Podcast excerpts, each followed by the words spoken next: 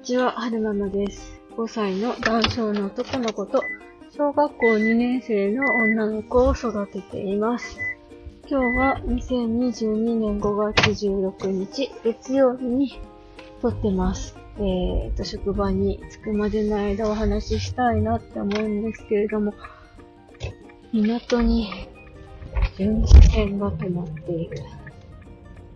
いつもは見ない光景ですね。えーと、えーと、昨日、昨日、そう、昨日ですね、白熊のオンラインサロンのお仲間さんから、男性の、えー、6、7、80代か ?80 代の方のお話を聞くことができたんですよ。で、えっ、ー、と、私がよく目にしたり耳にしたりするのは、はるくんと同じぐらいの年頃か、もうちょっとした子たちの、うんと、話をよく目にすることが多くて、そういう年配の方の男性の情報っていうのがあんまり入ってきてなかったので、えー、すごくいろんな話が聞けてすごく貴重な、なんだろう、言葉が出てこない。言葉が出てこない。すごく良かったです。で、えー、男性のね、子供を持つ親御さんたちは、おそらく皆さん自分の老後の、自分が年取った時の、その、男性の我が子のこととか、自分が亡くなってしまった後の、えー、男性の我が子のこととかを心配されると思うんですよね。で、え80代の男性の方がどうやって過ごしてき、過ごしてるのかっていうのを聞くことができたので、皆さんにお話できたらなと思うんですけれども、その方は、もうご両親を他界されていて、で、ご兄弟もいらっしゃらないんですって。だから、親戚の方と、あと、各医療機関、えー、ケアマネさんだったり、訪問看護師さんだったし、だったり、えー、主治医の方だったり、行政だったり、いろんな方たちに、えー、助けてもらいながら生活してるっていう話を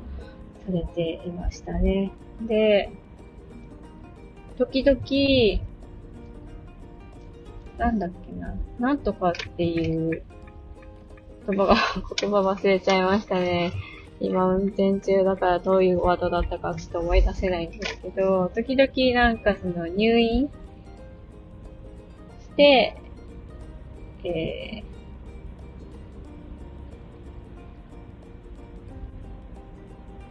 ー、なんでしたかな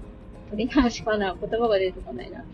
えっ、と、時々なんか入院したりしても、したりもしてるっていうふうにおっしゃってましたね。でもその入院っていうのは、えー、体調を崩しての入院とかじゃなくて、あの、よく、うん、その、介護者、介護する側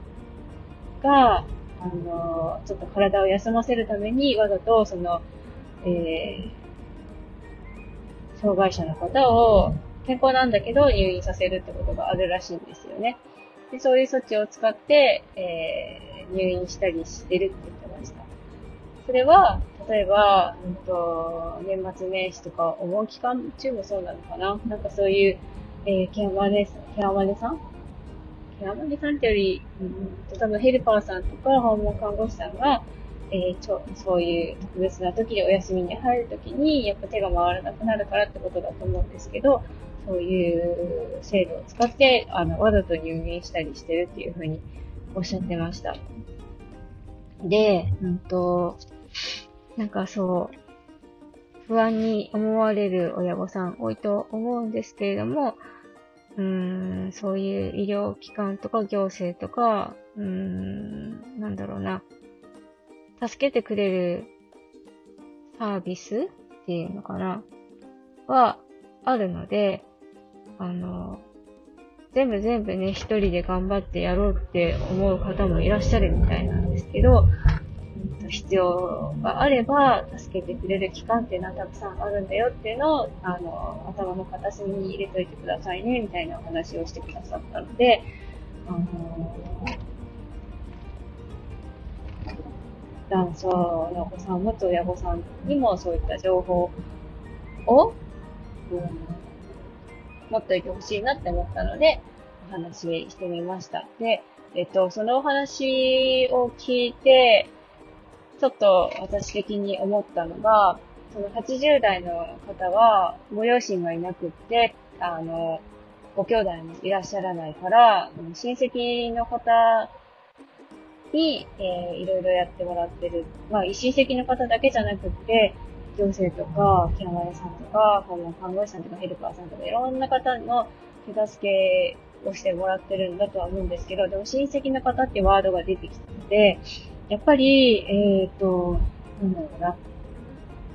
私たち親が亡くなった後は、やっぱ兄弟、うちだったらお姉ちゃんに、多少は、全部全部やってもらおうとは思ってないんですけど、でも、少なく、多少はね、やっぱりお姉ちゃんに、うんと、はるくんの面倒を見てもらうことが出てくると思うんですよ。でも、お姉ちゃんもはるくんより年上だから、やっぱね、年齢で言うとお姉ちゃんの方が先に亡くなるでしょ？そうなってくると、やっぱり頼りになってくるのは、うんと、いとこだ、になると思うんですよね。私の妹の息子ちゃんたち、私の甥い子ちゃんたちが、えー、頼りになってくると思うんですよ。だから、うんと、時期を見てね、ちゃんとその子たちにも説明をしておかないといけないなって思いました。どういうことが考えられるのかとか、どういったことをお願いすることになるかもしれないとか、お姉ちゃんだけじゃなくて、おいこちゃんたちにもダウン症の、え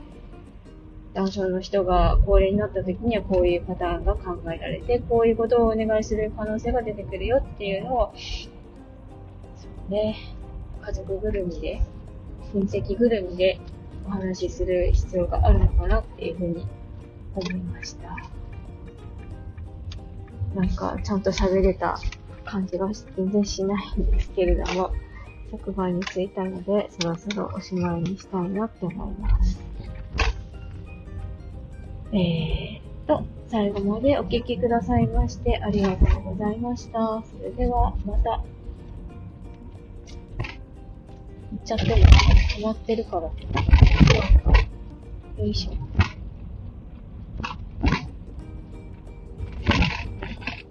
秋田は今日は曇り空ですね。ちょっと前まで夏日みたいで暖かかったのに、昨日の夜は途端に寒くなって、しかもね、エアコンがね、怪奇現象みたいに誤作動して、夜中にエアコン、しかも冷房が作動したりとかして、ちょっとなんだろう。ハムチン？ハムスターが死んじゃうんじゃないかみたいな、そういうドキドキ感もあったんですけど、何なんでしょうね、勝手にエアコン作動とかって。よくわからない怪奇現象が起きてるんですが、えー、それではまた。